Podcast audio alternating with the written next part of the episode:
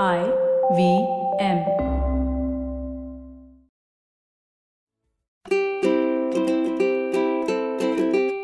Hello and welcome to the Habit Coach podcast. I am Ashdin Doctor, your habit coach.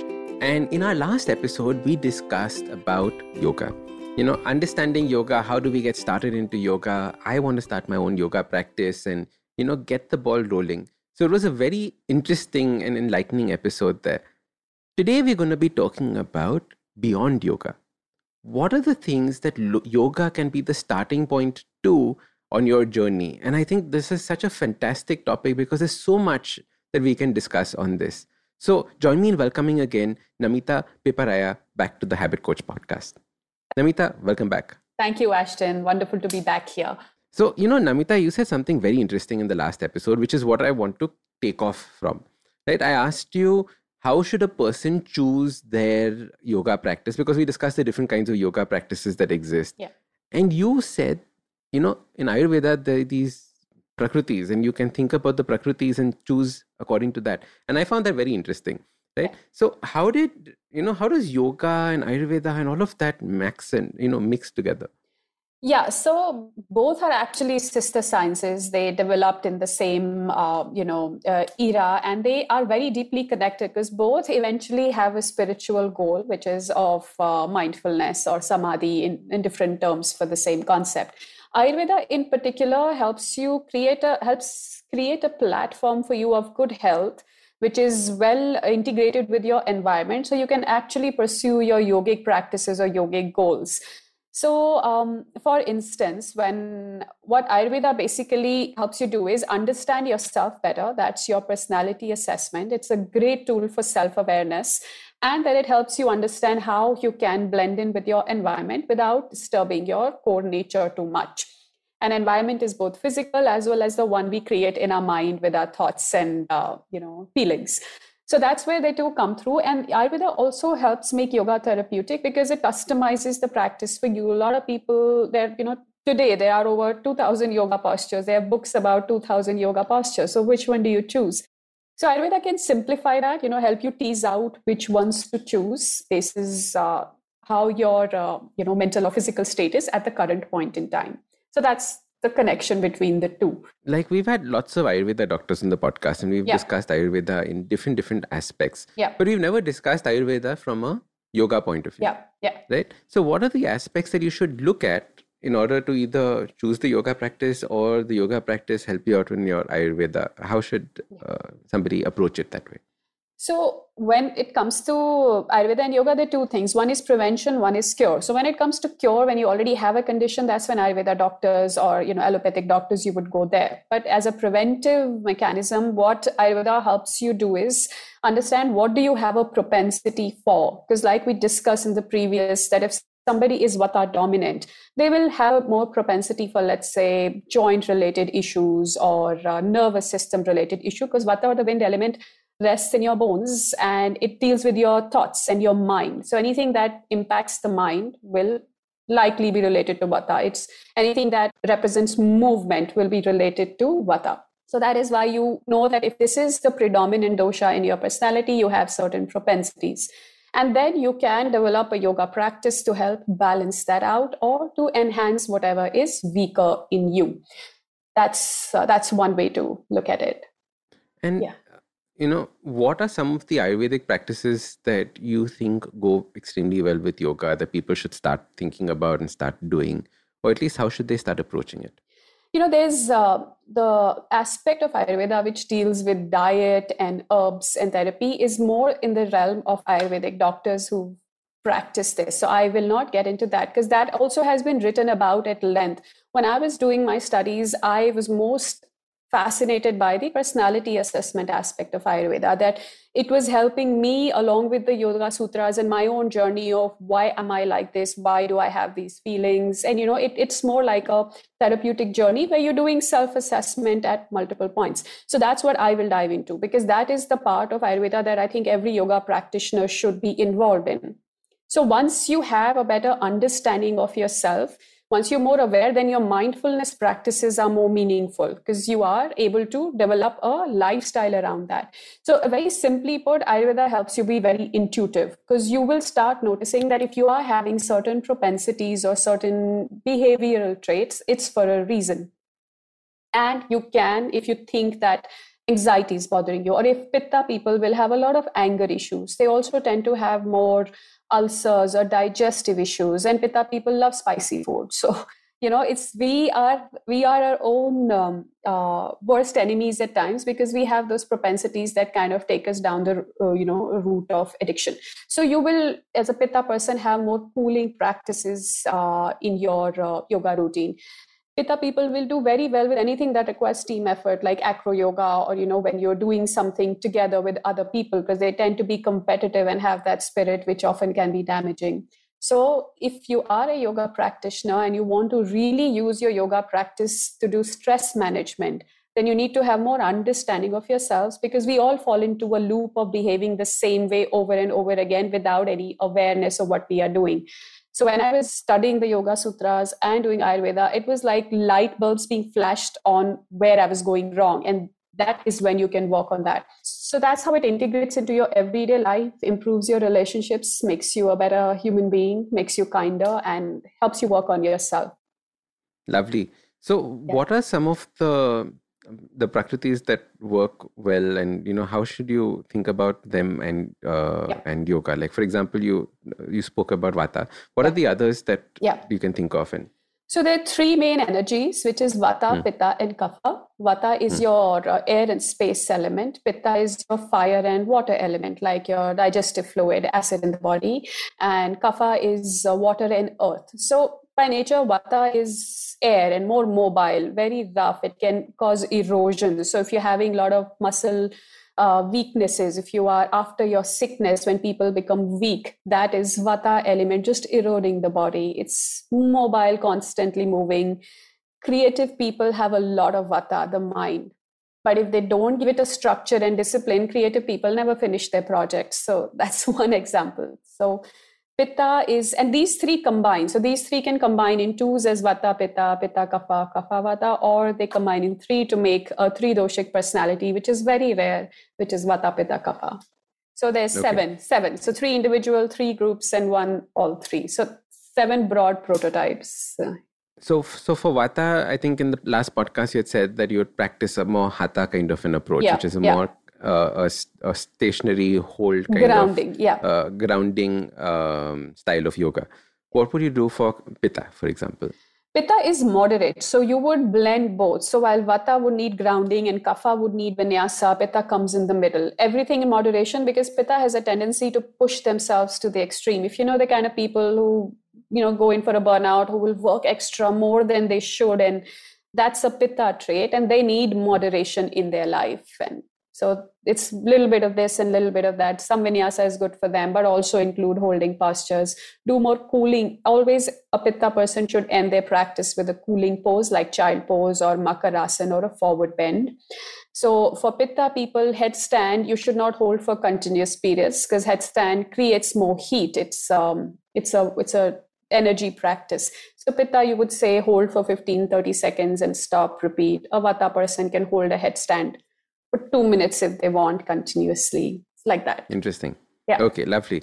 So, what are some of the Ayurvedic practices that you do yeah. that you know have really helped you out in your in your life? So, like, what are some of the not necessarily in yoga, but yeah. more lifestyle oriented uh, Ayurveda pra- practices that our listeners yeah. can immediately start thinking of doing? Yeah, I think uh, I changed a lot of things in my life once I understood myself better with Ayurveda. And number one was diet.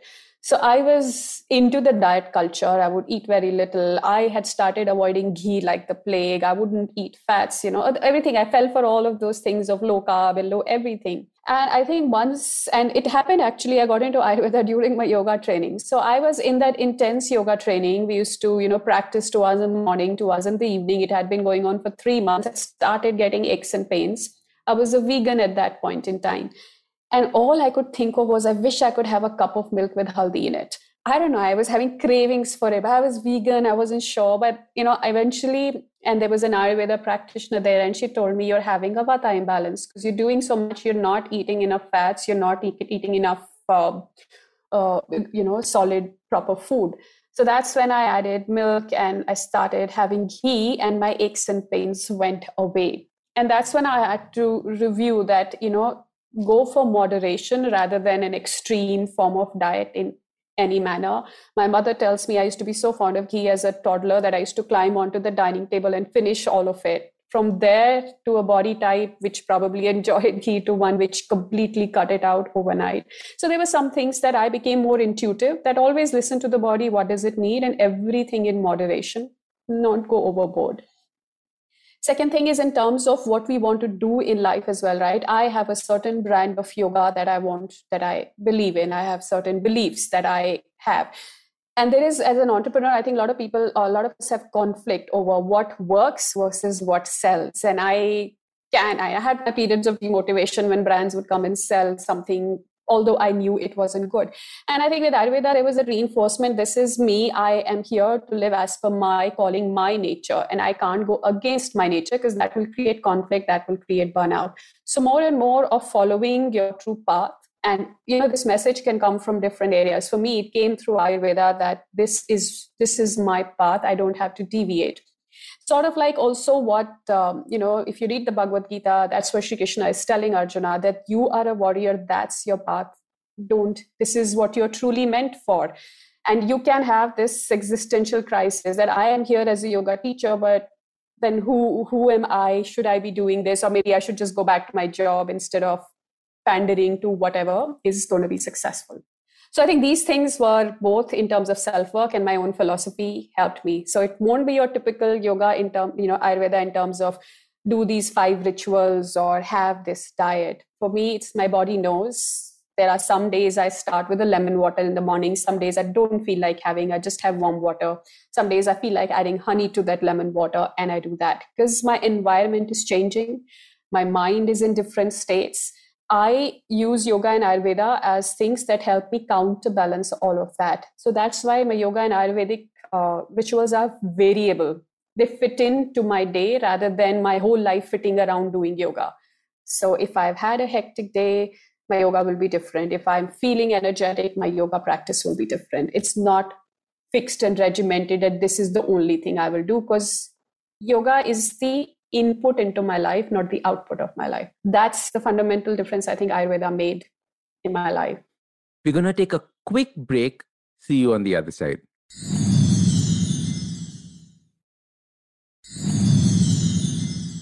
Welcome back. Let's jump into the conversation. So this whole thing of intuitive eating yeah. and you know my body yeah. is saying I should do this. My body yeah. tells me I should have chocolate cake every morning, chocolate cake for like lunch, chocolate cake for dinner. Like how do I understand and actually listen to what my body wants? Yeah. Is different from these kinds of you know extremist desires you know it's uh, two things come here. That is why meditation practice or mindfulness practice is very important because that will help you recognize sources of stress a bit sooner than and i'm not saying i will never have a i or don't have sweet cravings. I'll still have that. But it's not as much as it used to be before too because what is mindfulness? You're aware. You're not on autopilot. You're not constantly reacting the same way you used it's, it's a subtle process that happens. You become aware of what's stressing you out. Once that awareness is there, you're able to resolve it sooner than it reaches a stage where where I need other sources of treatment, which could be through sweet food. And I'm not saying every time a sweet craving is happening, you're treating yourself, but in a general, you know, overall sense. So one is awareness. Second is uh, taking a moment. You should have that piece of cake, but only thing you would do is instead of eating it minus the other chocolate, have a have a have a you know slow it down a bit you know savor the moment enjoy that chocolate. And i'm telling you sometimes when you start doing that you can't get through one slice of cake. You can't get through more than two squares of chocolate. It's the same principle they apply in smoking. All they tell smokers is when they are trying to cure them that just uh, enjoy your smoke. Notice how it feels. And and this is actual mindfulness treatment that has been used. And then the smokers start oh it tastes bad. Why am i doing this? Or you know that that sensations become heightened and you you don't enjoy it as much. Same thing with your sweet cravings. Slow it okay. down, mindfulness. Slow it down, become more mindful about what you're yeah. doing. Maybe yeah. that's when you will actually realize that yeah. should I be having this? Should, what else is my body asking for? Yeah. Interesting. And another thing in Ayurveda is you should not suppress there some things that you should not either suppress hunger, thirst, and 13 other urges they list it. So suppression doesn't work because it just builds up, builds up. And you know, I've been into dieting, and anybody who's been into dieting will tell you you will suppress it, and at some point you will overeat. At some point you will overeat, it builds up. So suppression doesn't Mm. work. You have that piece of cake, enjoy it, and then little piece, piece by piece, and it takes time. It's a slow Lovely. process. Yeah. So, you know, there's this whole concept of Ayurveda. Yeah. You were also talking about philosophy as Yeah. something that you were interested in, and, Yeah. and yoga took you through that path. Tell us a Yeah. little bit about that. Yeah, so I got introduced to Yoga Sutras in my teacher training. And honestly, before I went for the TTC, I didn't even know what they were because you are all about yoga is asanas. And in the Yoga Sutras, so this is where Sage Patanjali comes in. We often associate him with Patanjali with yoga, but um, he was actually the one who collected these 200 verses uh, on yoga, very succinct, very powerful, and it's the Bible of yoga for most um, you know beginners. And the very first thing, you know, when he answers what is yoga, he says yoga chitta vritti nirodha, which is basically yoga is calming your mind. So if anybody asks you what is yoga, that's it's not being able to do a headstand, it's not holding your breath for one minute, it's not, it's just being able to calm your mind. And I think it was Swami Vivekananda who gave a very good explanation that you look at a, a water pond, and if you you know mess up with the pond, then there is a lot of disturbance. You can't see what's at the bottom. But once the water calms down, you can clearly see what's at the bottom, and that's yoga. You once you can see your true self, or you can make this distinction between the environment and sensory exposure to what truly is you. That's yoga. So that I think was the moment when I started wondering why did I send my mother that picture of this pose I want to do vis-a-vis how calm is my mind, and that that introspection then was helped me change my approach and understanding of yoga, and that whole text actually it's a bit complicated but there are a lot of good translations out there including one by swami vivekananda. It's a very thin book it's a basic book to start with it transformed my life because it was let's say my first exposure to therapy. It was my self therapy i was reading it. I was understanding myself. And we've all had trauma. I personally you know growing up i went through my own. I went through a divorce. I had a difficult childhood. All of that and i could see patterns in my behavior which is what um, the text talks about. And i think that also is the foundation of modern therapy. You have patterns you develop through your childhood and how do you break them. And that's what the sutras also teach you. So i think it was uh, quite enlightening for me that it's not just the poses. It is this is how i can do yoga in my life that if i'm getting bothered by what somebody's saying to me how do i react to that? That is also yoga. I choose to react differently than i've been doing all my life. Tell me like two, three things from from these um, books that you know like really hit you hard, for example, or what are things that are key learnings that we can you know think about right now.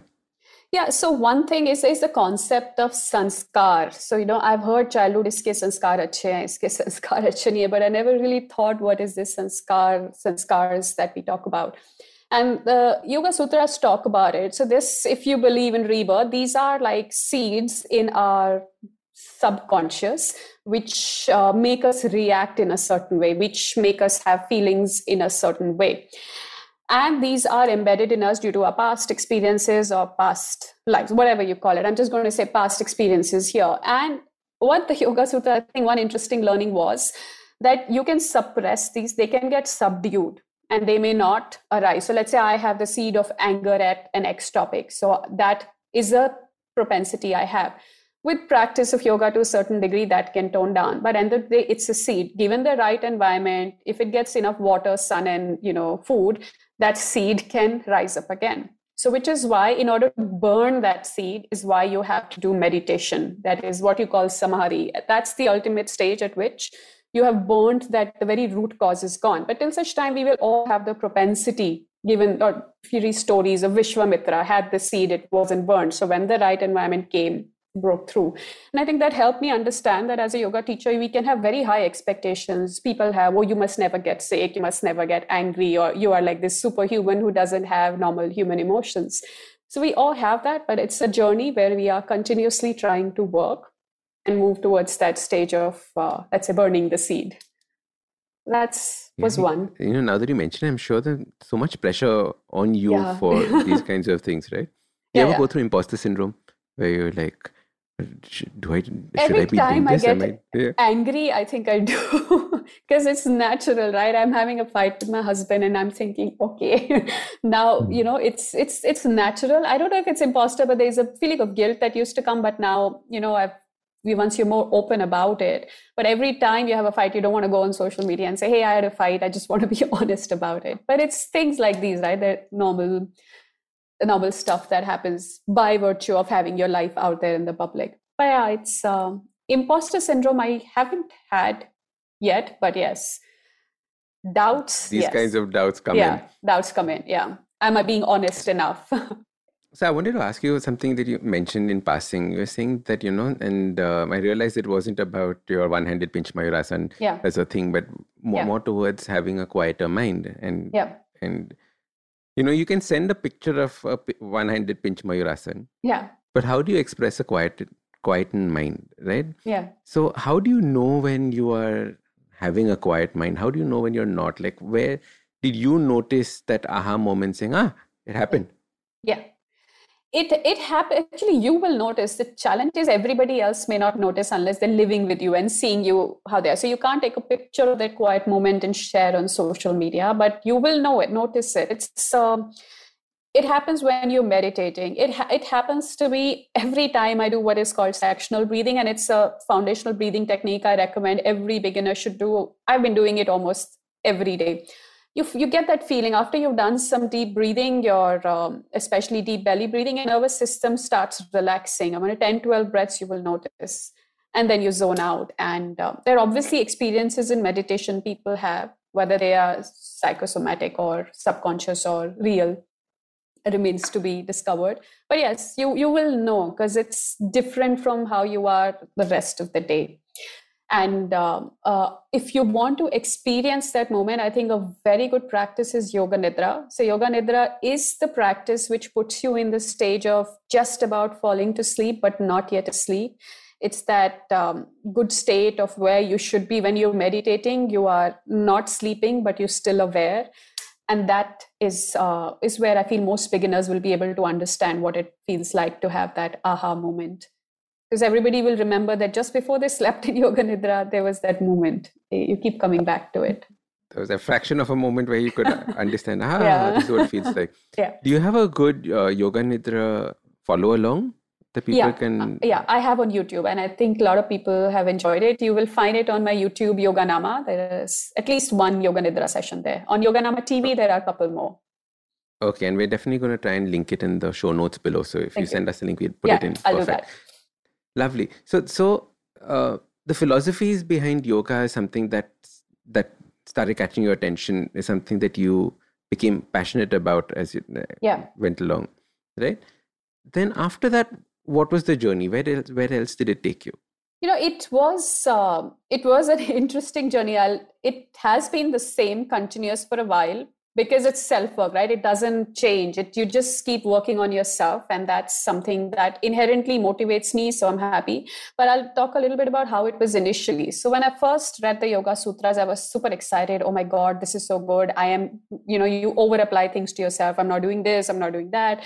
Oh so much to be done as a typical pitta personality who can be very self critical i was all into it. And then i decided i should go to an ashram and obviously, my partner at that time was like, What's happening? Because I was going to go away without any contact. It was a very strict ashram for about a few months.